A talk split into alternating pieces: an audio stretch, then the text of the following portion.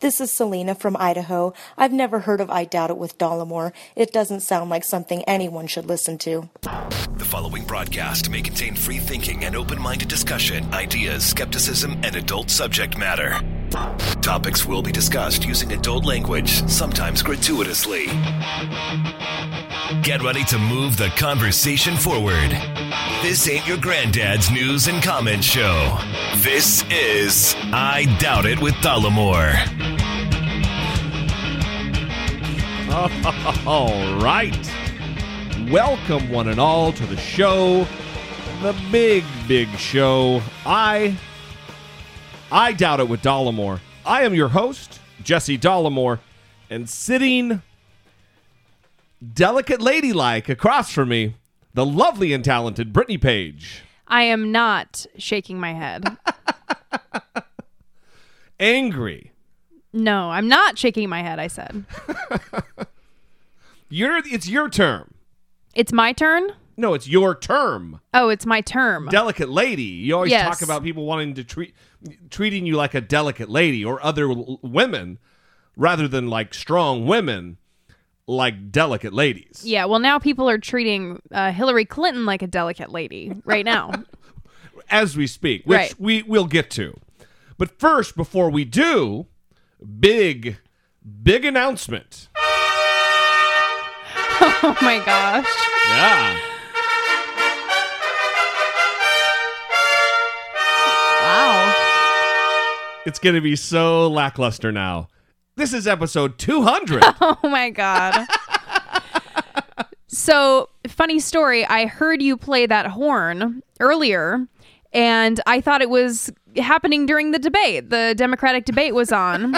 and I looked at the TV and I thought, where is this horn coming from? Like someone's just playing this horn in the audience. yeah. And no, it was you. it was me. Yes. Yeah. Very good horn selection. So here we are, almost two years in, almost two years, episode 200, our numbered episode 200. We have had many, many Democrat and Republican analysis uh, debate episodes.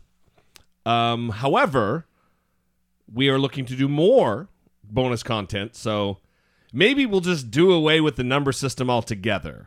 Although it it, it, it somehow comforts me. Yeah, it's nice. I Yeah. like it. our actual two year anniversary is actually on March 11th. Hmm, coming up. It is coming up. So, and I think, oh, hell, I don't know. I don't know if that falls on an actual show day or not, but we certainly have one more show in between now and the two year anniversary of your favorite program filled with news News. and ridiculous comments. so the 11th is on a Friday. All right, so it does not Hmm, Does not. fall on a show day. No. I guess we haven't really talked about this, but if you'd like to send us a message, say something hateful or loving about our two year anniversary, you can certainly do so at 657 464 7609. You can also, as always, email a voice memo from your smartphone to I doubt it at dollemore.com. One thing I will say that is amazing about the 200 episodes is what a living hell it is to get Facebook likes. Oh, yeah. We It also is- just crossed the 500 mark there. Right. It is tremendously difficult. Well, our audience dwarfs that 500 number. Right. That's why it's so strange, but it's difficult to get people to like your your Facebook page. Well, I think I've said it before that it it makes sense to me because of all the podcasts that I do listen to. Yeah, I don't like any of their pages. I don't I don't know I don't like any. Oh, maybe one. The only shows I really that I like their their pages are like independent shows that I happen to know the people who run them. Mm-hmm. I don't I don't like I I listen to Radio Lab now and again. Mm-hmm. I listen to Amer- This American Life every time, and I don't I don't like them on Facebook. Right. So it, I kind of I get it. Although I, I shouldn't say that. I should say, oh, I'm very down on people right. What are you doing? what are you doing, I sir? know. I am completely fucking it up. If you would like to like the Facebook page, all you have to do is search I Doubt It with Dollemore or I Doubt It Probably or even Dollemore shit for that matter, and it will show up. We would appreciate your you're liking us there. We we we yearn for your approval. Mm-hmm. Yeah. So before we move on, because we do have some listener feedback from the Facebook page, um, I want to make fun of the lovely and talented and intelligent Miss Brittany Page. Great. Just a little bit. Let's see what this entails. She and I were driving in an automobile Uh-huh. through a neighborhood mm-hmm. here in Orange County. Mm-hmm. Two youths crossed the street in front of us, Youths. and they were walking quite slowly. Do Very- you remember? You remember this now? Very slowly. Yes, Yeah. I do remember this. And Brittany said, uh, "They must be juvenile delinquents."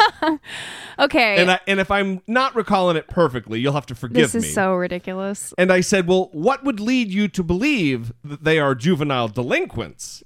And she says, This is ridiculous. didn't they have earrings? This is they were both male. They were both male, and I said, "Oh yeah, absolutely. They did have earrings. Is is that your your benchmark for juvenile delinquency?" And Brittany said, "Yes. No. that in high school, No.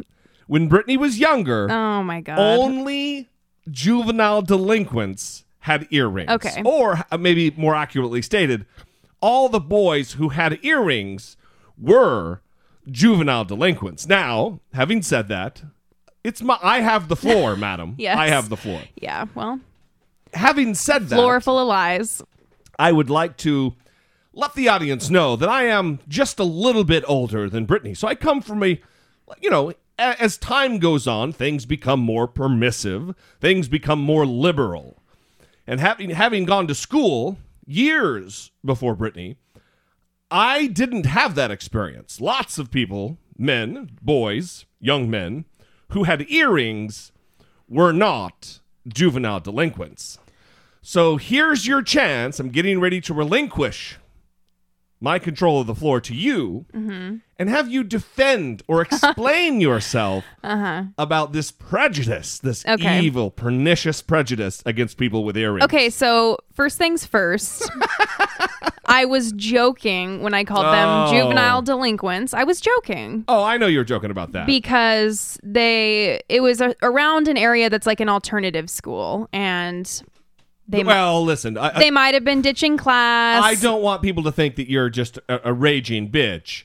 It, it was they were bebopping and walking real, real slow across the four way stop. So I was I was joking because I'm sure they're very nice boys. but then we had the earring conversation, which is kind of something that I thought when I was in high school hmm. because the people, the boys that were like troublemakers in my high school had earrings. And so I just kind of thought it was like a rebellious thing. Like I chalked it up to being rebellious and not necessarily juvenile delinquent, but in in the course of making the joke So the, those they were problematic. Okay, in the course of making the joke, this connection came about. So you're throwing me under the bus for a little ha ha that was fun, a little funny ha ha that was made. Just a little, little, little tee hee. Yeah, okay, but here's the thing. I think that it's one of those things where you like know enough people to where you get a bad taste in your mouth about something. Mm-hmm. Kind of like people named Denise. Like I Wow. no, like everyone I've known named Denise is kind of mean. Yeah. For me, my name that I hate, it's not Denise, it's Denephew. wow. Wow. Shooting me right fucking down. No, That do you do you know what I mean? Do you have a name? cuts me to the quick. Do you have a Page. real name? Yeah, I do, but I don't want to say it because they may be listening and I don't want to Plus I don't want to alienate all of our Denise listeners, you know what I mean? Okay. Well, I'm just saying. Strike I 2 for Brittany Page.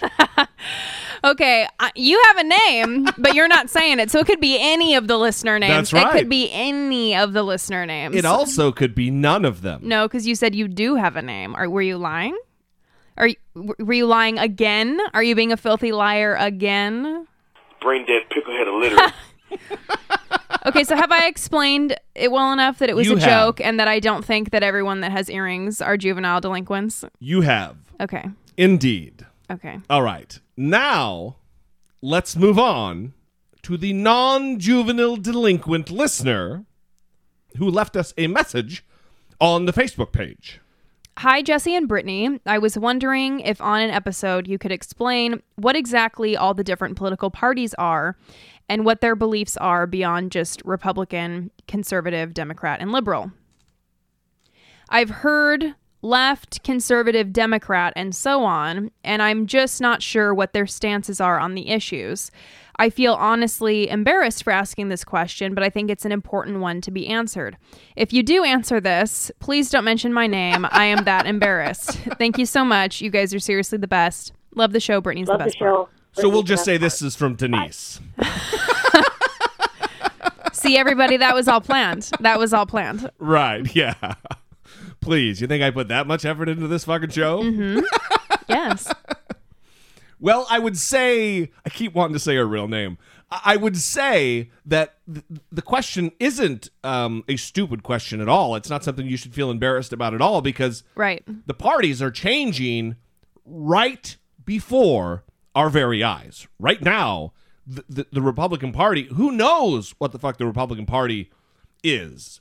Traditionally, though, it has stood for limited government, smaller government, uh, which would entail less taxes, uh, less less government spending, less government intrusion into your personal life. Democrats, on the other hand, typically are more for your social uh, safety net type programs, public entitlement programs, and larger, more. And this this is a a, a, a, a loaded word, but a more intrusive, powerful central federal government. Then you have parties like the Libertarian Party, which is kind of a, a right wing version of the Republican Party, and in some ways an even left wing version of the the the Democratic Party. So it's it's not a it's not an easy easy question to answer. And like I was saying, how the Republican Party has changed. George W. Bush took office and promised limited government, and then spent like no other president before him on wars. $16 billion for uh, African AIDS relief. Crazy spending, according to the George W. Bush who got elected. I think a lot of it depends on the person that you're talking to as well. Sure. So so she used the example of a left conservative Democrat. And so I'm going off that. That would be I'm assuming someone who is a left leaning conservative Nah, I think those terms kind of conflict. person. You could be a conservative Democrat, and that would be someone who probably is more fiscally conservative. So you, you want the government to be more judicious in how it spends the people's money, tax dollars. And you're liberal on social ideas. I could probably be considered either a conservative Democrat or a very liberal Republican because I'm a centrist. I'm right there in the middle. Right. So I think a lot of it depends on the person that you're talking to and asking them where they stand. So if they give you a conflicting thing like a left leaning conservative, well, the, you need to know what that means. And the only way to know what that means for that person is to ask them Are Yeah. they liberal on social issues? Are they liberal on economic issues? Where does the left lean come in? And then where does the conservative come in? Yeah. And same for anything else. So if you think of it on a spectrum where conservative is on the far right and liberal is on the far left, and then there's a middle line, somewhere along the continuum, they're going to cross the middle line somewhere and fall on one side. But I mean, I think a lot I think a lot of people are becoming uh, disinterested in the two party system and don't feel like they can belong to a party. It doesn't really apply very much anymore. Mainly because the two parties have become so different from what they have historically been. And so you'll see that there's more of a variety of identification when it comes to political parties Yeah. where, you know, less people feel comfortable saying, I'm a Democrat, Yeah, I'm a Republican. sure. Um, so that's why you're seeing the more complicated identities. Right. And also probably a terrible, convoluted bullshit answer from me. Because it's yes. just hard it's a hard question to answer. Yeah. So th- therefore it it renders the question not stupid. It's it's just very difficult. So thank you for writing in on the Facebook page. Again, 657-464-7609. I doubt it at dollemore.com. Of course, we're on Twitter. Before we move on, though, before we move on, uh, I recently have been a guest on two different podcasts. And it's not all politics. You know, we got kind of into my history and everything else. And uh, I wanted to plug those two shows. So if you're interested at all in that kind of thing, you can go and check out Eureka Podcast and the Indispensable Thursday Show. If you're unsure of how to how to spell indispensable, because every time I fuck it up, just search for Sable and Dave. But the Indispensable Thursday Show and again the Eureka Podcast. I had a real great time on both those shows, and I would encourage you, if you're interested, to check it out. So I was going to say that if someone has a better answer to that question, to go ahead and send us an email or send us a voicemail and answer it for the anonymous person sending the message. Yeah. Yeah, it's a good idea. Because it would probably be more thought out. Mm-hmm. All right. Well, in. I- I guess it's a part of follow up. Um, there has been a, a settlement in a case involving a police officer, a state trooper from Alabama, and his rape victim. And he has, is being sentenced to six months in prison. And that's really not even the worst part. So Samuel McHenry was an Alabama state trooper.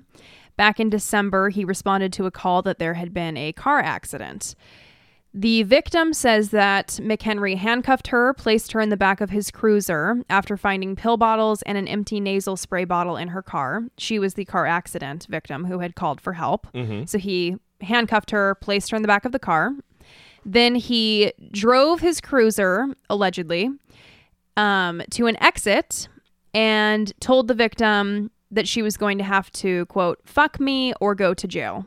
and this will likely not be quote unquote alleged in in any time at all because once he pleads guilty to this then he'll be convicted of these charges but go ahead The victim claimed that he got out of his car, pulled his pants down, and raped her, and then forced her to perform oral sex on him. god damn Afterward, he allegedly drove the victim and left her at a closed store off the highway. He was fired and charged with first degree rape and first degree sodomy. But he cut a deal, and part of his plea agreement is that he will have his Alabama Peace Officers Standards and Training Commission certificate revoked. He'll have to register as a sex offender, and he will have to pay a few hundred dollars in restitution. And then he will be able to serve 182 days within the next year in increments at his own discretion. so he has to serve six months in prison which i don't know that a prison has a work release program. It sounds like county jail. But he has to serve six months in jail whenever he wants to over the course of the next year. So he could just do four days a week and be done with it in fewer than six months. This leniency, I mean, why else would he get this ridiculous of leniency if it weren't for the fact that he was a police officer? In my mind, he should get, a far more substantive sentence because he was a police officer and violated the public trust. Right. He was the one who was called to the scene to help, Right. and then he took advantage of his authority, of his power, and that is more egregious. To protect and serve is what he should be doing. I mean, you get to serve the time at your own discretion. Nothing should be at your own discretion at this point. Right. Well, how, how about not? we're not even talking about the six months in jail sentence, which is bullshit, which is ridiculous. It's abhorrent. I I don't know when this sentence goes into effect or when it even gets agreed to, but I, I would call on this judge to refuse the plea agreement. It, that's only a recommendation of the state. The judge can really do anything he wants, he or she wants. And I would implore them, if you live in Alabama, look up this case. What's the, the cop's name again? Samuel McHenry. Look into this case with Samuel McHenry. And uh goddamn, this is disgusting. It's sad. All right. Well, let's let's move on to something maybe a little bit more uh upbeat, huh? Yes. Pew pew Pew, pew pew, pew pew, pew. pew pew. Apparently, there is a not really a shocker. I mean, even Donald Trump knows. I love the poorly educated. There is right now a divide between college educated and non college educated members of the GOP. So, according to Pew, the 2016 presidential campaign has exposed class and education differences among Republicans. In several primary contests to date, billionaire Donald Trump has fared far better among white Republican voters who have not completed college than among white GOP college graduates. A review of the Pew Research Center surveys over the past several months finds that white Republican college graduates and white Republicans who do not have a degree generally agree on many political and policy issues, but there are also clear differences in their views on immigration, racial issues, politics and government, and business. Based on political surveys in 2015, white non Hispanics made up a large majority, 80%, of Republicans, and Republican leaning independents. White non Hispanics made up a smaller share, 65%, of the public overall. Hmm. Among Republicans and Republican leaners, about a quarter, 23%, are white college graduates. Nearly 6 in 10, 57%, are whites who have either attended college but have not obtained a degree or have not obtained college. Hmm, so it didn't go at all. Right. So, Republicans overall are more likely to view immigrants as a burden to the U.S. rather than a quote strength. This view is more widely shared among less educated white Republicans than among those who have completed college. Roughly 6 in 10, 62%, white non college Republicans viewed immigrants as, quote, a burden on our country because they take our jobs, housing, and health care. Just 26% said immigrants strengthen our country because of their hard work and talents. Among white college graduate Republicans, opinion was divided. 44% said immigrants strengthened the country, while 42% said they were a burden. Ugh. Well, it's not, you know, like I said, I love the poorly educated. not surprising at all because of the fact that we are seeing this in action right now. We are seeing the poorly educated. We are seeing the non college entrants or even finishers of college who are leading right now the push to nominate Donald Trump as the Republican nominee. So, although this is very disconcerting news, it is not surprising. It's just they're finally putting it into to numbers that we can look at, tangible, you know? So, on the issue of race and uh, the Confederate flag, Republicans and Republican leaners, 52% said the nation had made the changes needed to give blacks equal rights. That is over half said that the nation is already where we need to be. Right. Um, while 39% said it had not. On this question, there were only modest differences in the views of white Republican college graduates and non and white non-college Republicans. So 60% of college graduates said that the nation had made the needed changes for equality. And 53% of non-college Republicans said that. So there's some close agreement hmm. on that issue between college, non-college Republicans. I wonder how they asked that question because it's dep depending on how it was phrased, it could be I I may have answered it differently. You know what I mean? So this is how it was phrased. Our country, and then you could choose, has made changes needed to give blacks equal rights or needs to keep making changes. Hmm. Yeah, I would be on the needs to keep making changes. Mm-hmm. However, that that if I answered the other way, it wouldn't be incorrect. The country has, for sure, made changes to make things equal. It doesn't mean they've made all the changes to make things equal. So it's it's a poorly constructed question. it should have said, "Has the country made all the changes necessary to make things equal?" Okay. That, that would have been a more proper question. So we'll send that on up to the Pew Research Center. um, so 32% of better educated white Republicans and 40% of those who do not have a college degree said racism is a big problem in society. So, not a big difference there either. Um, so, I'm not really sure what Pew Research was talking about because most of these that I've read aren't huge differences. Right, right. Um, there's some differences, but um, you know, Well, not- let's l- let's segue into the next the next story, which is kind of in line with this, and it is the most racist places in the United States. Which I would say, I haven't seen the article, I haven't read the article, I don't know what the states are.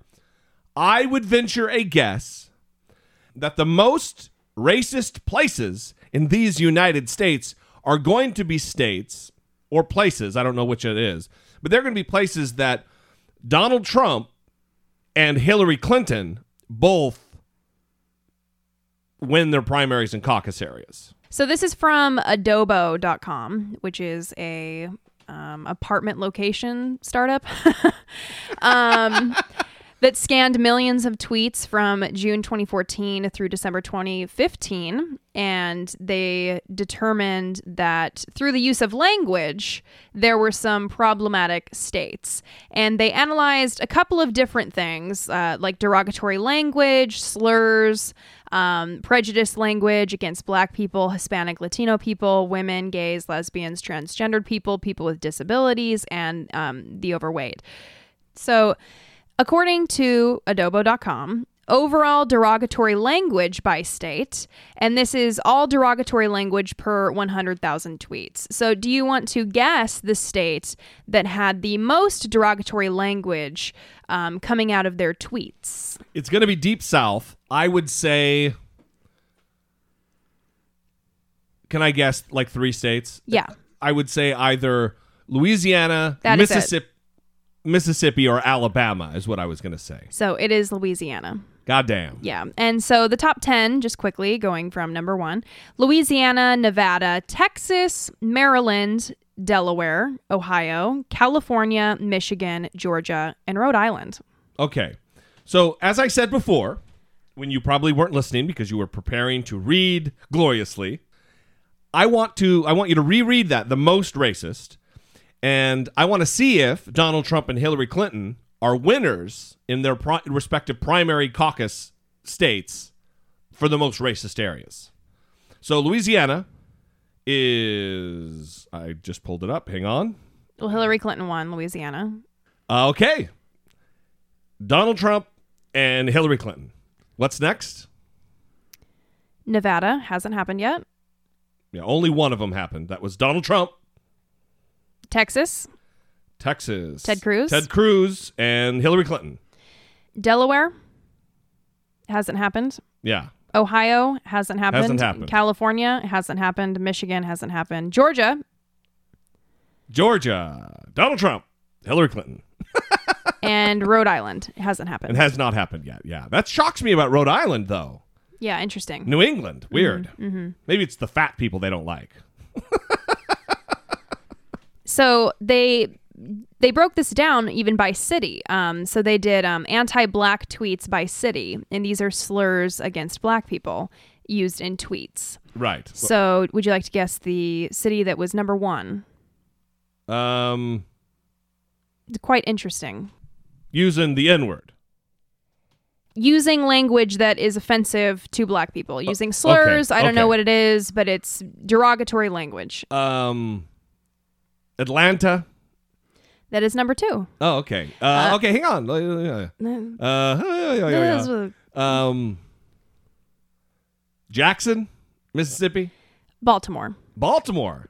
Well, that could also be. Is it only whites using that language, or did they, did they analyze whether it's blacks also just casually using, you know, generally offensive language toward other blacks?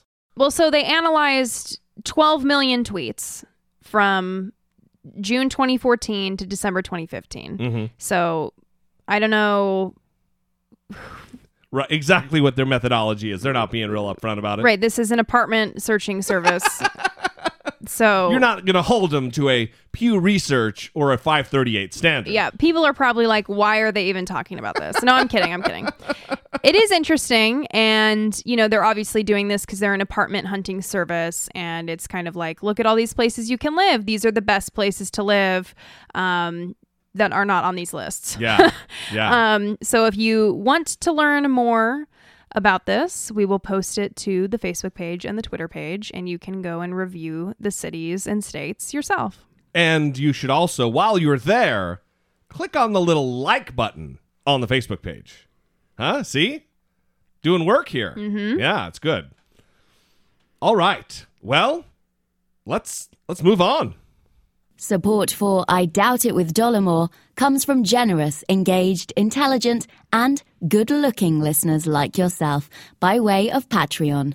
You can contribute per episode as much or as little as you'd like, comforted by the knowledge that you're within your budget and helping move the conversation forward, one podcast at a time. If you too would like to become a supporter, please visit patreon.com slash I Doubt It with Dollemore. I would like to first and foremost thank Kristen, the latest member of the Patreon family. Thank you to Kristen. That is awesome. It's like between every episode now, we're getting someone new Yeah. who is into it. Mm-hmm.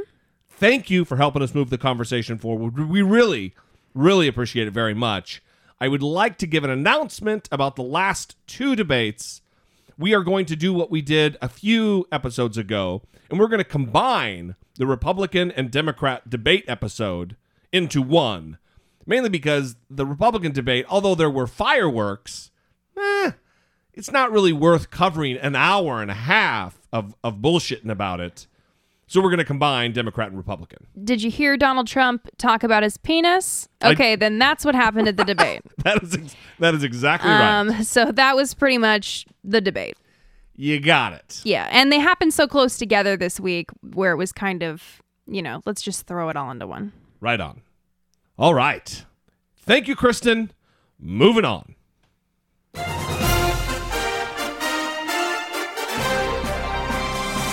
Dollemocracy 2016. Facing down pessimistic politics with realistic optimism. With realistic optimism. Super Saturday. We have the results. We know what happened, and there were a few surprises. Donald Trump didn't do quite as well as he did on Super Tuesday. So Donald Trump won two states and Ted Cruz won two states. But Ted Cruz walked away with more delegates Right, than Donald 69. Trump. So he's staving off the the march toward the nomination by just a little bit. Right. So the Republican needs 1,237 delegates to win. Right now, Trump is in the lead with 384 delegates. Ted Cruz is second with 300, so Right. 84 away. And Marco Rubio has 151. John Kasich has 37. And there are several states leading come, going forward that are winner take all. They're not mm-hmm. apportioned. Right. Which means if you win the state, then you get all of the delegates in the state. And if you get second in the state, you get zero. No delegates for you.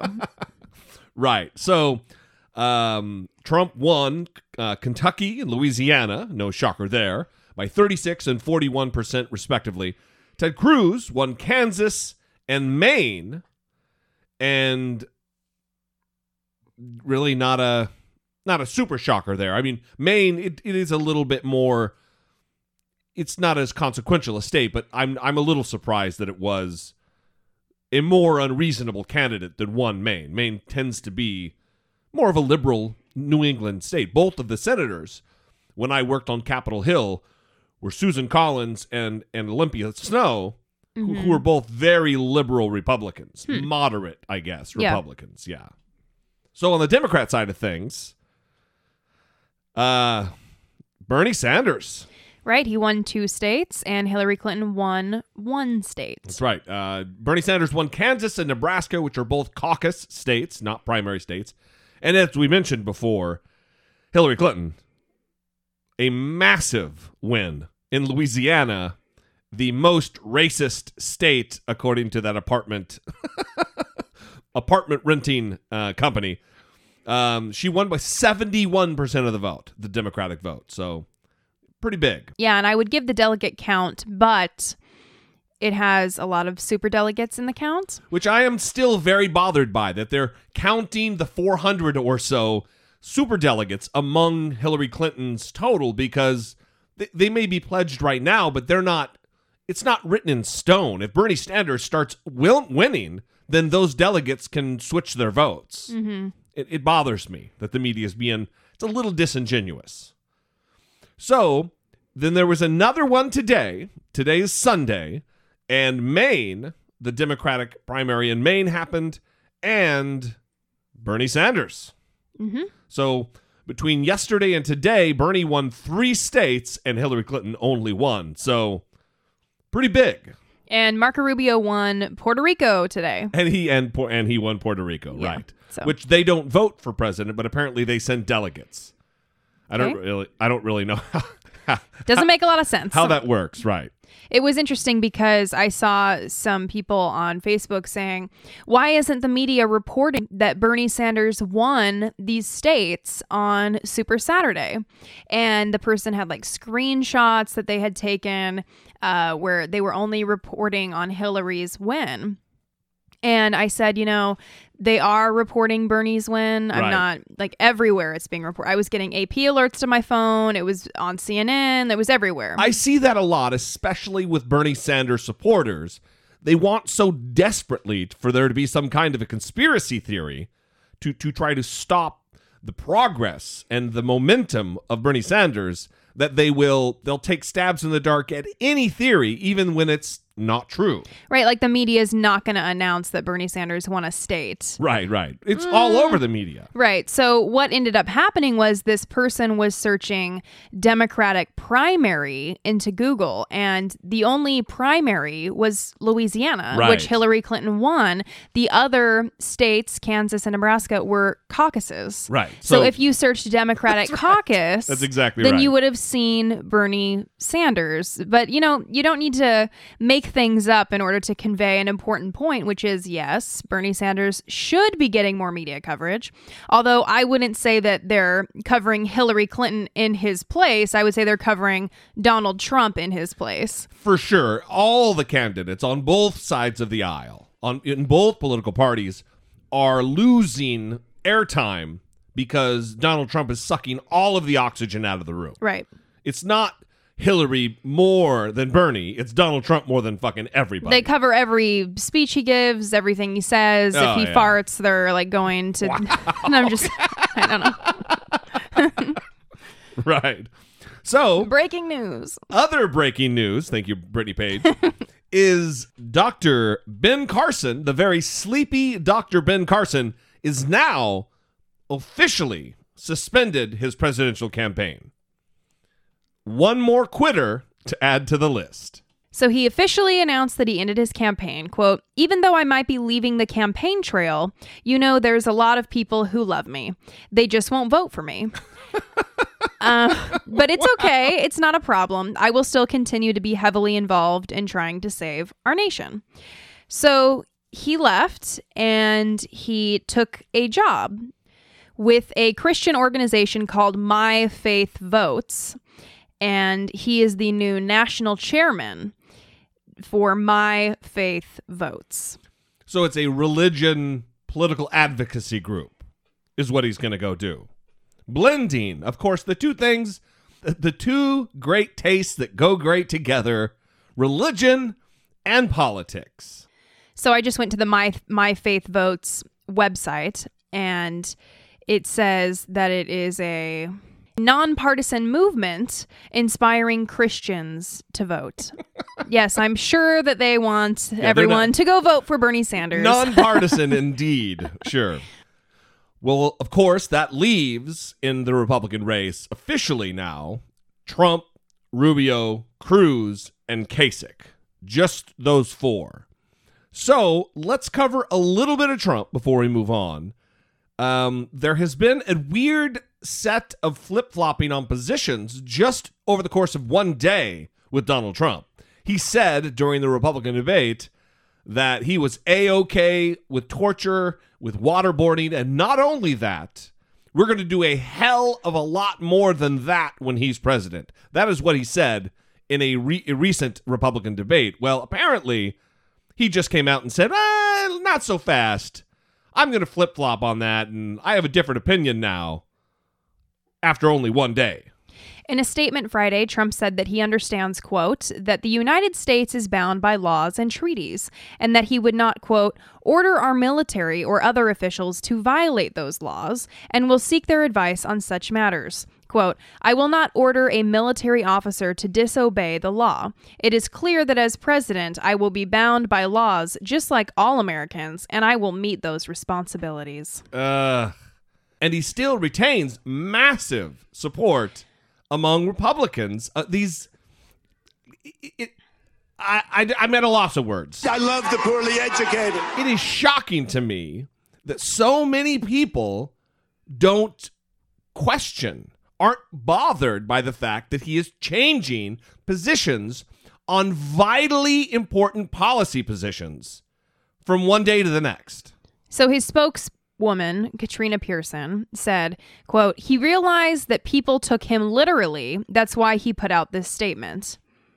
So how else are we going to take our president? Oh, is he being figurative or what? How how in what context should we take him? Right, he's just kidding. It was just a JK, guys. Yeah, we love when the presidents joke about killing terrorist families. That's great.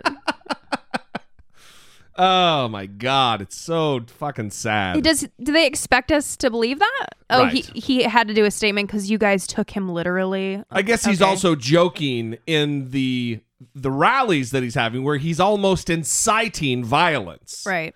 In a story we covered a last week, there was a Black Lives Matter, a young black woman in the crowd who was being yelled at, called a leftist scum.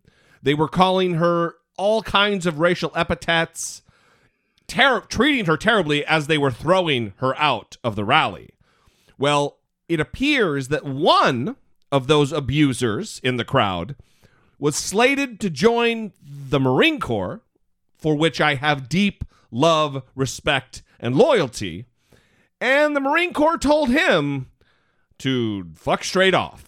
Joseph Pryor demonstrated poor judgment in his use of social media that associates him with a radically charged altercation at a political rally. Hatred toward any group of individuals is not tolerated in the Marine Corps, and he is being discharged from our delayed entry program effective yesterday. So what this means is he wasn't everybody's saying he got kicked out of the Marine Corps. He wasn't in the Marine Corps to get kicked out. He is in the DEP, the delayed entry program. He's a recruit who's getting ready to ship to boot camp to become a Marine. And I think rightly so, the Marine Corps realized this piece of shit is not anything we want we don't want to have anything to do with this. And no. So they put the kibosh on that. Good for them.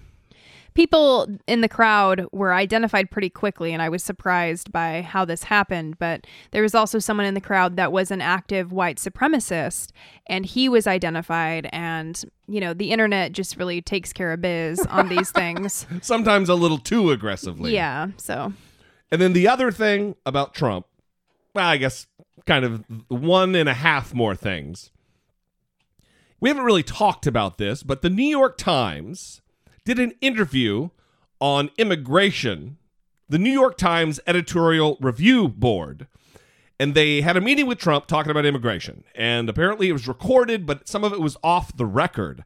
And it was during these off the record uh, parts of the talk where he indicated that he was not quite as crazy on immigration and anti immigration uh, policies as he is saying. The New York Times is sitting on an audio recording that some of its staff believes could deal a serious blow to Donald Trump, who, in an off the record meeting with the newspaper, called into question whether he would stand by his own immigration views.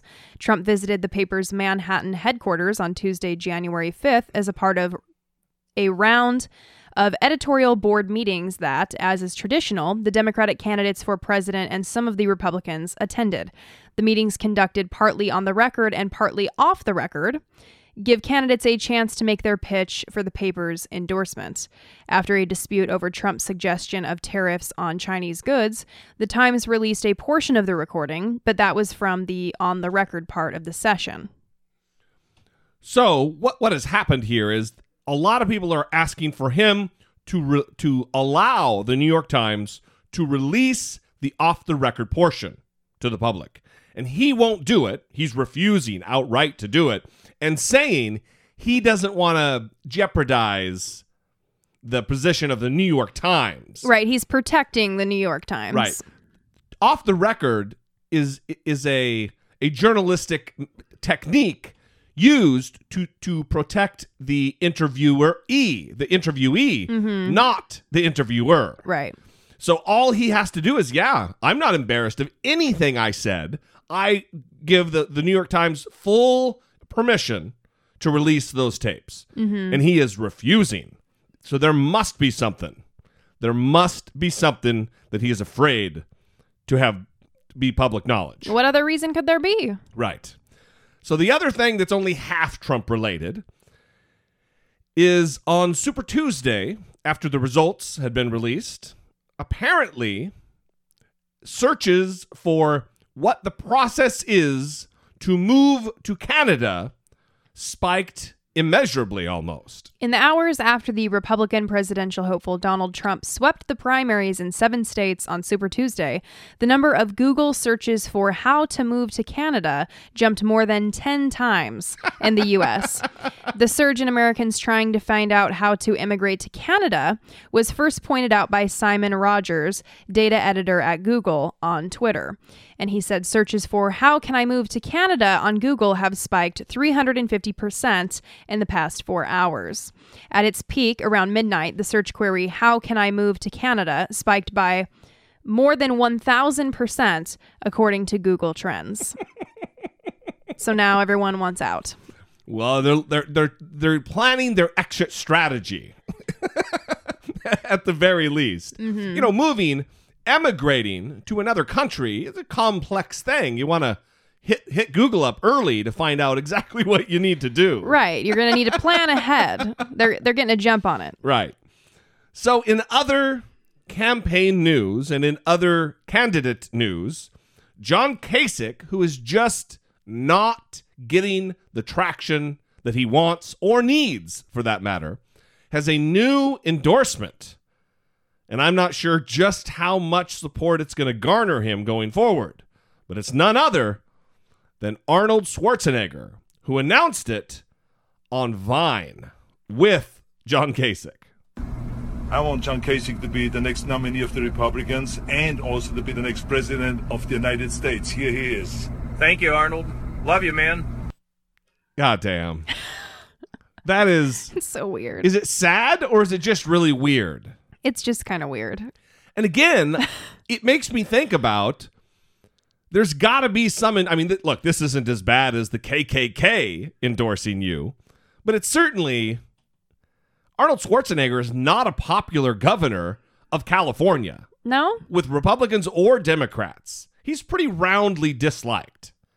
People think he pretty did a pretty shitty job. Mm-hmm. So, great. He supports Kasich. Awesome. Okay.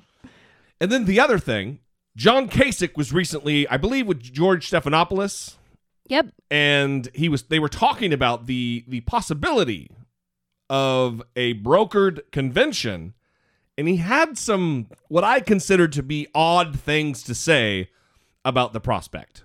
So George Stephanopoulos suggested that John Kasich has no way to earn the number of delegates needed to earn the Republican nomination without a contested convention. And John Kasich said, George, no one is going to have the numbers. What are you talking about? What's the big deal about that other than it's exciting? Think about how much education our kids are going to get about the way in which we pick a president. I think it will be very cool, he said. I think it's great, and I also think that he should absolutely, just in the spirit of keeping the nomination out of the grubby orange mitts of Donald Trump, he needs to stay in the race until at least Ohio because he will win Ohio, which is a winner take all state. I would love for this to go to the convention, have Donald Trump not have the requisite 1,273 uh, delegates, and then have some kind of a brokered convention situation. Because from an electability standpoint, and also just a rational standpoint, a Kasich Rubio ticket would be just about ungoddamn beatable because it's a Florida senator, it's an Ohio governor. Those two states are must, must wins. They are maybe the two most important states in a presidential election. I mean, historically, and they would have them wrapped up. And if the GOP, if if the the boots on the ground, as it were, your mainline, mainstream Republican voter, if they were fucking smart at all, they would be voting for those two guys because that's where you win. That's the sweet spot for the Republican Party. So John Kasich says that he's pretty confident he'll perform well in Michigan, and he says that he is guaranteed a win in his home state of Ohio on March 15th. And 538 does have him um, with a 44% chance of winning, and Trump at a 35% chance of winning. That's good. So we'll see what happens in Ohio. That's March 15th. The big states are coming.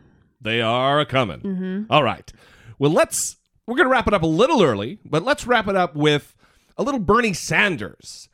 Uh, now this news, I guess they put out these little videos that that they go viral on Facebook, and they put out this little video of Bernie Sanders talking about Hillary Clinton, as we've talked in the past.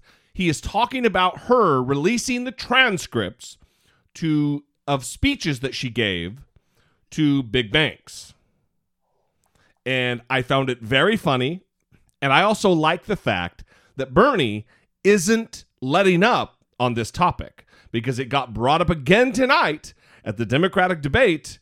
And she is looking worse and worse and worse the longer she takes to release the transcripts. There were boos, audible boos in the audience when she again refused to release them. Here's Bernie. I kind of think if you're going to be if you're going to be paid two hundred twenty-five thousand dollars for a speech, it must be a fantastic speech, a brilliant speech which you would want to share with the American people, right?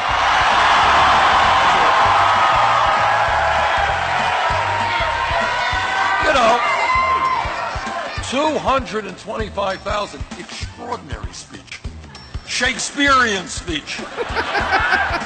So we all look forward to seeing it.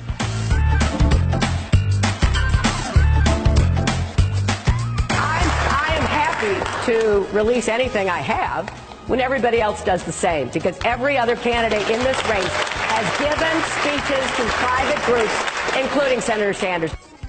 So, uh, in the debate tonight, the same topic came up. And she said that same thing. As soon as the other candidates in the race do it, I will do it too.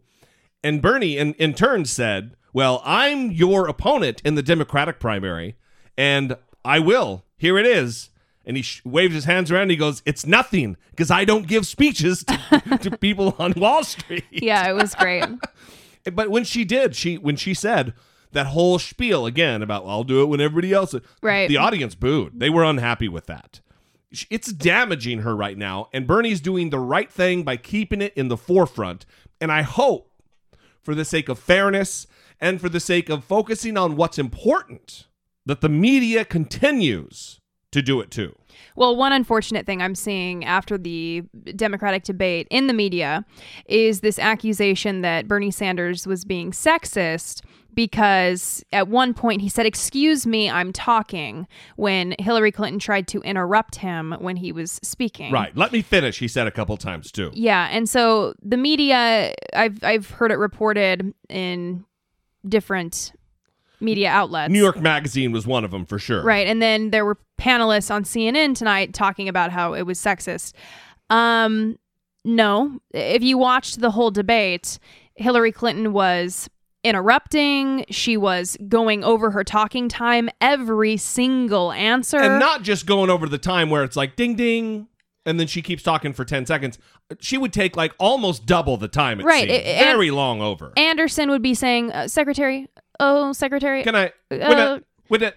It, it, can, what? I trying was to gonna- unsex How about? trying to unsuccessfully cut her off Right, right. and it wasn't working but it wasn't sexist and it's also weird to be saying we need to like defend her because someone shushed her Uh, Well, what I would agree with that. because she's running for president she can handle herself Yes. Even aside from she's running for president, she can handle herself. If someone is saying, "Excuse me, I'm speaking," if she wants to take issue with them saying that, then she can take issue right, Right. then and there and say, "Excuse me, don't talk to me like that." But she didn't because it's not a big deal. it's this goes to what I've been saying since the Democratic debate started that Bernie Sanders is in a tough spot because he can't shout her down otherwise this is the the charge that gets leveled. Right. And here we go. The first time that he says, "Excuse me, let me finish my point," Mm-hmm. and everybody screams sexism. Right. It's it's bullshit. But he's in look, I he knows the game. He's in a tough spot. I was I was I felt good. I was struggling for the words when I read the New York magazine uh, the comments on Facebook from that post where they alleged that it was arguably quote unquote sexist. And every single comment I read was calling bullshit that that wasn't the case at all. Even women. That's good. Yeah, I, I think so. Well, all right. There you have it. Episode two. Oh, wait.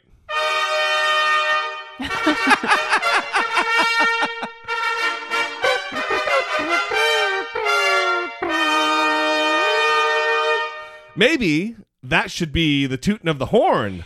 Is that like a horn introducing the Mormon Tabernacle Choir or Uh, something? What is I that? I don't know. What do I? I don't know. All right. It's introducing our 200th episode. Yes. Milestone. So we love you. We appreciate you. Thank you for joining us. I say it every time. Thank you for joining us twice a week or as often as you do. If you'd like to support the show other than listening to my ear bleeding causing voice, go to the website, dollemore.com, and on the left hand side of the page, there's a link that says support the show.